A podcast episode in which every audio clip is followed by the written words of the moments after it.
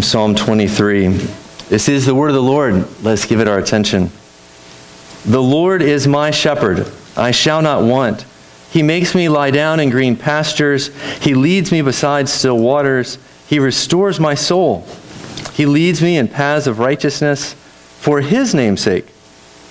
Even though I walk through the valley of the shadow of death, I will fear no evil, for you're with me. Your rod and your staff, they comfort me. You prepare a table before me in the presence of my enemies. You anoint my head with oil, my cup overflows. Surely goodness and mercy shall follow me all the days of my life, and I shall dwell in the house of the Lord forever. This is the word of the Lord. Thanks be to God. Let's pray. Oh Lord, we thank you for this word. We pray that through your words you would bring comfort, insight, conviction, even salvation. Lord, we thank you for your word. It's powerful. You promise that it will re- not return void. And so our confidence is certainly in it, not my words, but your word. And so, Lord, I pray that you would carry me by your Holy Spirit to preach nothing more than what's here, and that what's here would minister to our hearts deeply. We pray for the sake of your name, Lord. Amen. Amen. Well, I, among many of us, struggle with fear and anxiety at different levels. Um, I've talked to many, many people. This is, seems to be um, a struggle of our age. I don't know if that includes you, but it probably does. And so, don't we all kind of have our own strategies for handling it? Right? So, there's personal strategies. Um, some popular ones include uh, fiction. Right? So, the beauty of a book is you open up a book, and all of a sudden, you leave whatever's going on with you, and you're transported to a whole other world.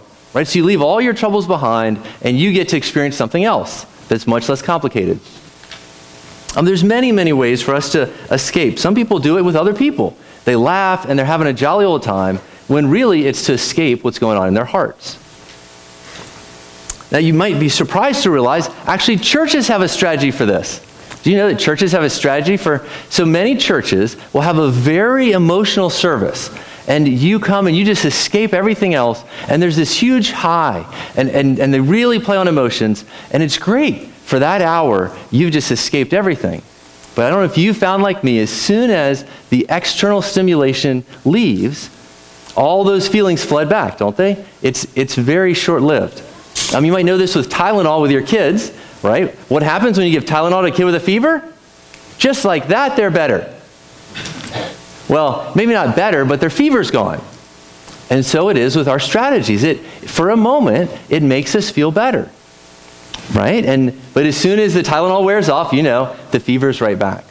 So, my question for you this morning is there such a thing as antibiotics for the soul, right? Antibiotics, they uh, actually address the issue if it's a, a, um, um, an infection, right? And so, uh, is there something like that? I think Psalm 23 is just that. So that it's not just that we'll have some great experience this morning and then it'll all just rush away. It actually can continue to help you. So, if you look at page 7, you see the outline. Very simple. The Lord is our shepherd now, verses 1 through 4, and the Lord is our hope for the future. The Lord is our shepherd now, the Lord is our hope for the future. So let's look at that first one. The Lord is our shepherd now. Look at verse 1 again. The Lord is my shepherd, I shall not want. We'll go through this phrase by phrase. So it begins with the Lord, which is, if you do you see there in the bulletin as well as your Bible, the Lord is in all caps. Whenever you see that, it means that saying Yahweh. This is the personal name of God. This is what he revealed to Moses at the burning bush. Comes from the Hebrew I am. And so uh, this was so holy that many of the Jews wouldn't even say the name because they thought it was too holy for them to say. They misunderstood God actually wants us to, because it's his, he's our covenant God. He says, Yahweh is my shepherd. But think about um, who is God? What has God done? What's on his resume? Think about what's on God's resume. So he created the entire universe. He spoke the worlds into being, all life into being. He sustains the whole universe right now. The reason that everything doesn't go spinning apart is because God is sustaining it. So you think a God that big, and that we have the audacity to say, that God is my shepherd. This would be absolutely sacrilegious if it was not in the Bible. Just let that sink in. For you to, to be so bold to call the God that created the whole universe my shepherd, but it is because we know that God is not only the creator, but he's personal. He's very personal. God is our shepherd. It also it does not say he's the cattle driver, cowboy herding cattle, right? So cracking a whip over him. Is that what God is like? He's present. A cattle driver is present, all right? No. What does a shepherd do? He actually walks with the sheep, right? That's, that's what our God is like. He's very, very personal. But then he says, he doesn't say the Lord is Israel's shepherd. He doesn't say it's of his people's shepherd. He says, my. Who wrote this? King David. David was very familiar with this. He was a shepherd for the first part of his life. And so, as a shepherd, he knew what that life looked like. And this is as if written from a sheep's point of view. Right? It's a sheep talking about God. Right? He's saying, God's my shepherd. Hey, my, my shepherd, he lets me lie down in green pastures. He leads me beside still waters. It's interesting when you read it from that point of view, right? It's from um, David says, Let me put myself in the sheep's perspective, and looking back at me as the shepherd. And that's what he says that God is to him. But he says, My. Can you say that? Can you say that God is my shepherd? Not just the Christian shepherd. It's very, very personal. Is he your shepherd? Look at the next line. He says, I shall not want. He's talking about provision here. He says, I have no lack. This, this sheep has no lack with his shepherd. Verse 2 unpacks it. He says, He makes me lie down in green pastures. He leads me beside still waters. so if you know anything about sheep, which I don't, but I've heard that they, they don't sit down to eat. Pretty intuitive. They stand up to eat, right? And they also don't lie down when they're scared, when they're in danger. So what do we know about this sheep? He is both well fed and he feels safe. So with God, David says, I feel safe and I have what I need. And it goes on, he says, besides still waters. This is, this is true in the Old Testament and the New Testament. Countless times it says that God will provide for all of your needs. Matthew 6 is one of many. Jesus said, Therefore I tell you, don't be anxious about your life, which we all easily do, what you'll eat or what you'll drink, nor about your body, what you'll put on. Is your life not more than food and your body more than clothing? Do we really believe that God will provide for all of our needs? You can. Whatever makes you anxious, God will God can provide for. Now, I might not provide for all of our wants, but he provides for all of our needs. He makes me lie down in green pastures. He leads me beside still waters. This is talking about contentment. This sheep is content. I'm not always content, but this sheep is content. He's laying down. He's very happy with his shepherd. Verse 3 He restores my soul.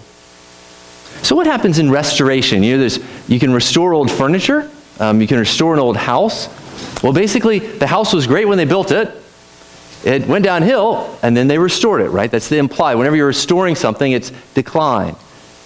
Does your soul need restoring?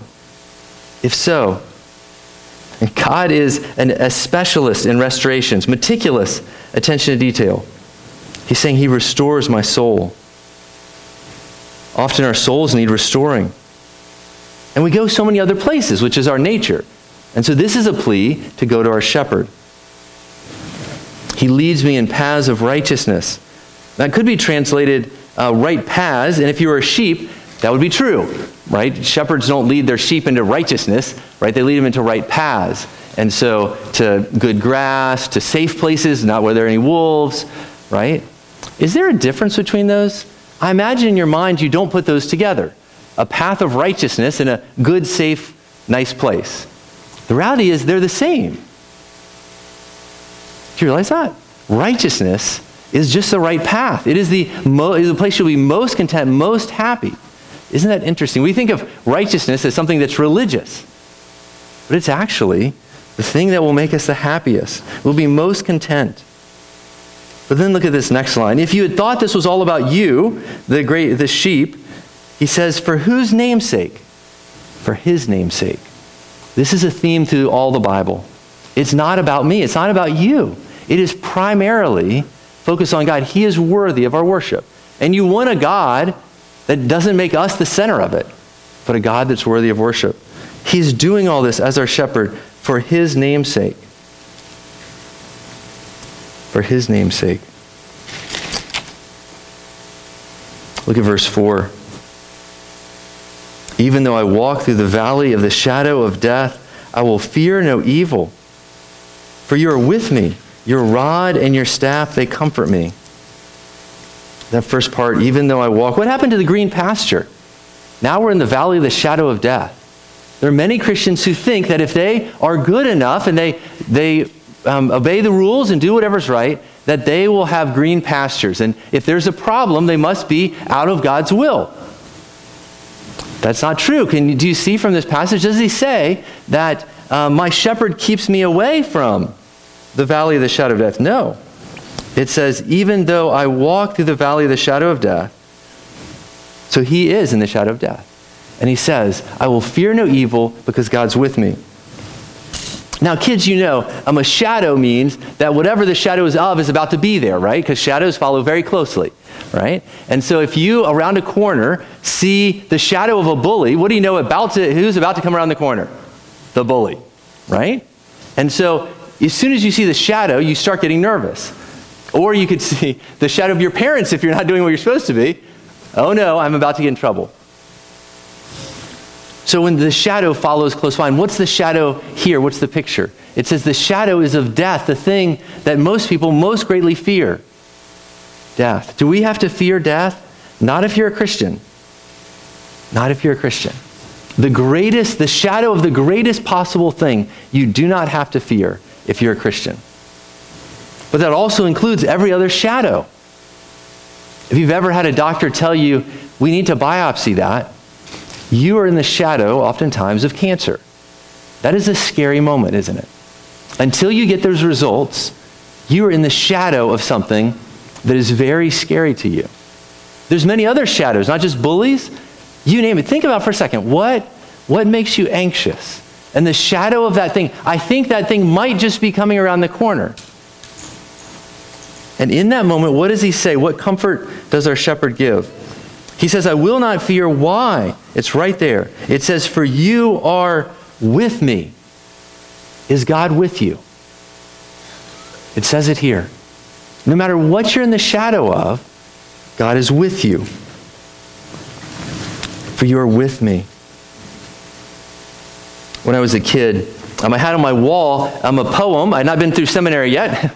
and uh, footprints. If you've ever seen that old poem, and uh, I'm, I'm not um, attesting to the, any theology in it or having dreams, any of that. But nonetheless, as a kid, it brought me comfort. If you aren't familiar with it, it's this poem of a guy having a dream. He's walking with God on the beach, and I know that's a little odd. And he sees two sets of footprints, his and God's. But he looks back, and the, the, it's his whole life on the beach. And then the point, his hardest points, there's only one set of footprints. And he said, God, why did you abandon me in my greatest times of need? And God said, I was carrying you. Okay, so set all that aside. What is biblical, absolutely biblical, is that God will carry you. God will carry you. In your hardest times, your shepherd carries. Is that not what a shepherd does? When his sheep is hurt, he carries it. The Lord will carry you. We have comfort no matter what the shadow is, not because of each other, ourselves, or what's in us, you know this. This is why you're anxious. You would not be anxious if you actually were as confident as you present. Everything's fine. The reason we have anxiety, it gives away our hearts. We are scared. And so, in that, you should not turn to, I've got it together. You should turn to this, which says, You are with me. This has brought great comfort to many, many saints. You're with me. Deuteronomy 31 6 says, Be strong and courageous. Do not be afraid or terrified because of them. For the Lord your God goes with you. He will never, never leave you nor forsake you. Isn't that a wonderful promise? That God says, I will never leave you or forsake you. I ask again, is he your shepherd? He's not the shepherd of everyone, he's the shepherd of his sheep. And we'll come back to who those are in a few moments. This is a wonderful promise. Then it goes on, it says, Your rod and your staff, they comfort me. So a shepherd would have a rod to beat off the predators, and then a staff to grab the sheep and keep out of danger. And so God has a rod to beat off everything that would hurt you. As if, if God had hairs on the back of his neck, they would stand up if you were in danger. And he has his rod clenched in his fist to protect you. Moms, you know this. How do you feel if one of your kids is in danger? The reason you feel that way is because you are made in the image of God, because God feels that way.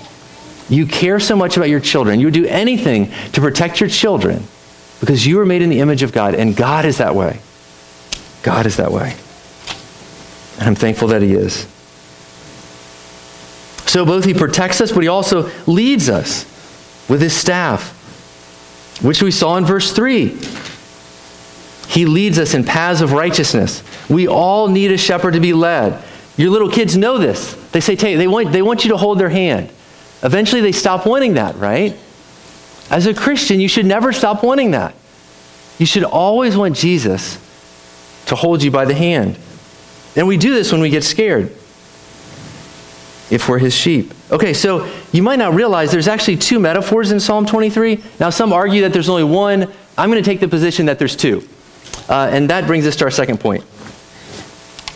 Look at verse 5. And I think the metaphors change some. So, secondly, the Lord is our hope for the future.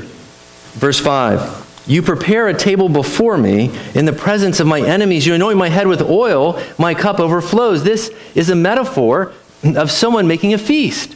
But why is the, are the enemies there? This is a victory feast. So they've defeated the enemies, and then now they can have a feast because they're celebrating victory over the enemies. That's the picture we have here. Now, in this day, you might wonder about anointing, anointing your head with oil. Kids, you ever want your mom to pour olive oil on your head? No. But in the Middle East, they couldn't take showers often. And so they would, at a, um, at a feast, the host would pour oil on their head, often mixed with perfume. And in a dusty place that you can't take showers, it cools and refreshes. So that's the picture. This is of a great feast. My cup overflows. There's plenty to drink to go around. There's abundance. There's abundance. Now, how are we to understand the meaning of this? I think you look at verse 6 and it helps. The first part says, Surely goodness and mercy shall follow me all the days of my life. How many? All the days of my life. And I shall dwell in the house of the Lord how long? Forever.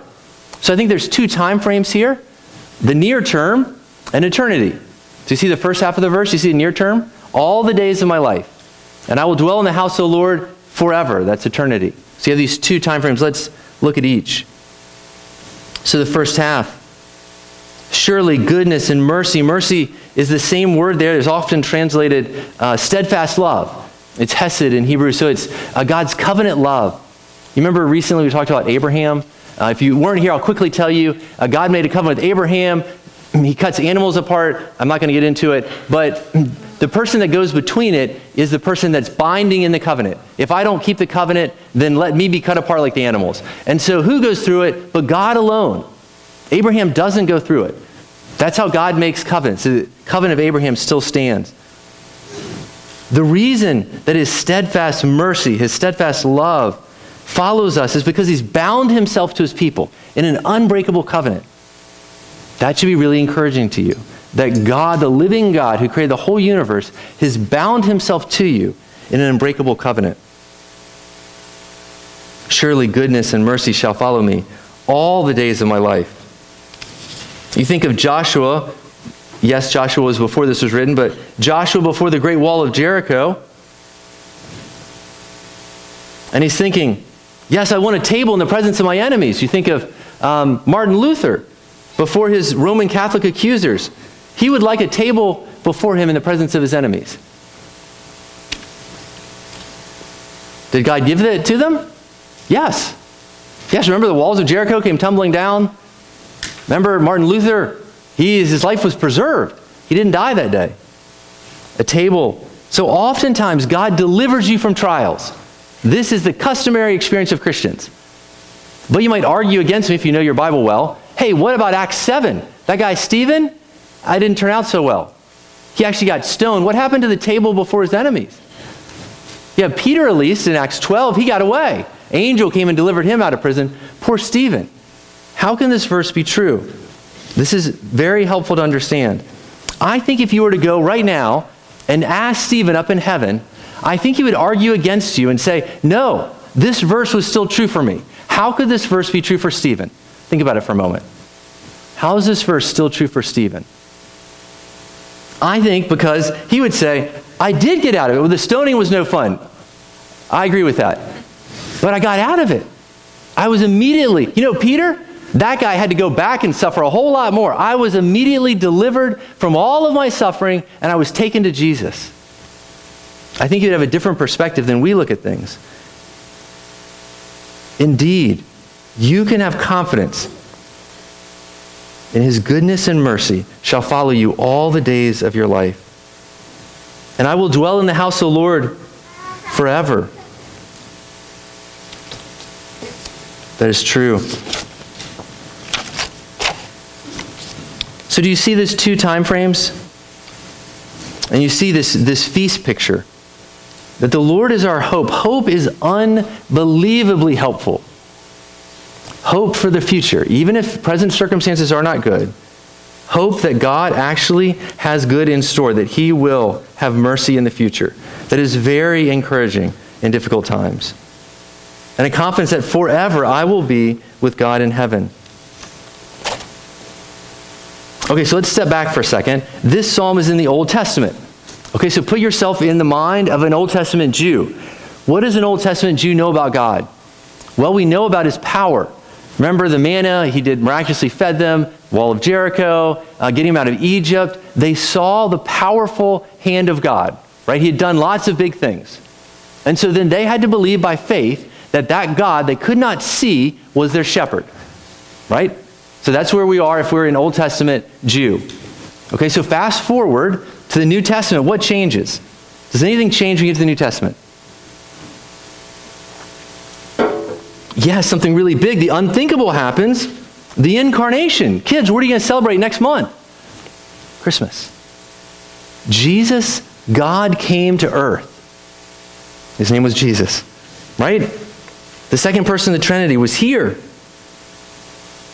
He walked with the disciples on the dusty roads, right? He, remember John, it says that he like leaned his head after the meal.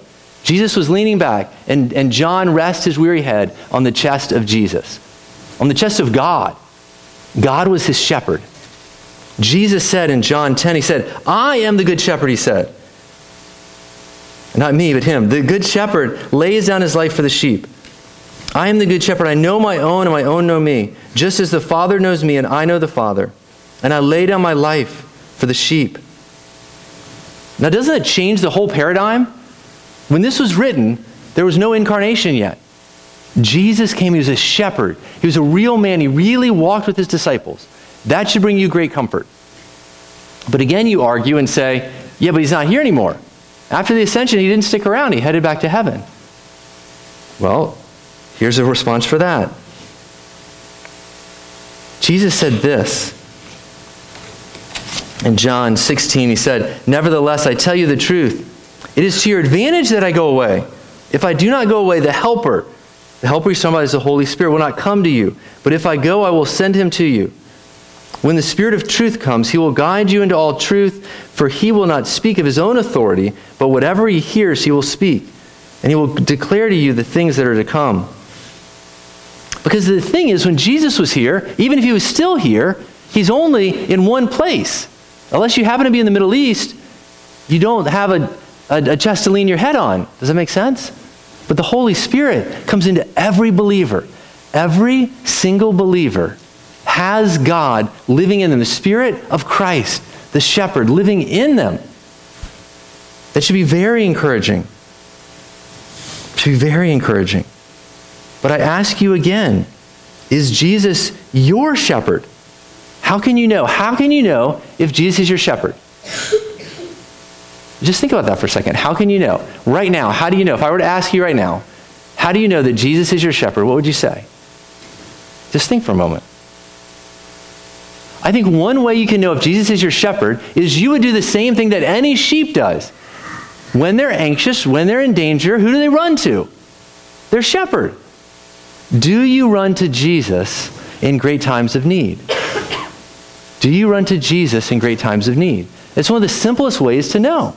Is he the one? Is he the one that you go to for comfort? If he's not, you have to ask yourself, is he really my shepherd? Does it make sense? If a sheep is not of the shepherd, of course he's not going to go to that shepherd when he's scared. But if he is, and if you run to him, he is there for you. He's there for you. So, reviewing again, Old Testament had a God that was unseen. The New Testament, we had a Jesus physically here, and now we have the Holy, Holy Spirit living inside of us. We have the best point in redemptive history. In the whole, in any option you could have, this is the best point in history to live. That you actually have God with you, in you, dwelling with you. He has made his home in our hearts. Brothers and sisters, be encouraged. God is with you and in you. No trial you ever face will ever outdo God's attentive care for you. This is so much better than Tylenol. This doesn't wear off. Yes, you'll still feel anxious again. What does the doctor say when he gives you antibiotics? He says, take the whole prescription. Don't just stop when you feel better, right? Isn't that what he says? So here's my challenge to you, Hope Community Church. My challenge is to you to read Psalm 23 for the next 14 days. That's two weeks. That's about what your antibiotic prescription would be. Read this psalm. This psalm has done me great, great good. And I guarantee it will do you well. It will do better than anything else you turn to. No novel, no, nothing else that you could turn to to try to find comfort. This will not leave you when you stop reading it because it is real. This is true. I am not making this up. Do you believe that? Do you believe that God is your shepherd and he's with you right now? I hope you do. And if he if that is true of you, you can find great comfort in that. Amen. Let's pray. Heavenly Father, we do thank you that you that you are a good shepherd. Lord, I thank you that I've I haven't oversold you at all. If anything, I've undersold you. Lord, I pray that we individually, we as a church, would turn to you as our good shepherd.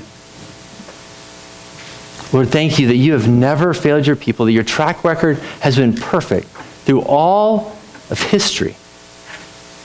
Lord, I pray both for the children and the adults, the visitors, everyone. And particularly, Lord, if there's anyone here who realizes that maybe you aren't their shepherd, may today be the day that you become their shepherd. May they ask you to pay for their sins on the cross, and they would have you to run to every time they're anxious and scared. Lord, and for those of us that you are, Lord, thank you. We are unworthy to be your sheep. There's nothing worthy in us. Thank you for choosing to make us your sheep. We pray in the name of Christ. Amen.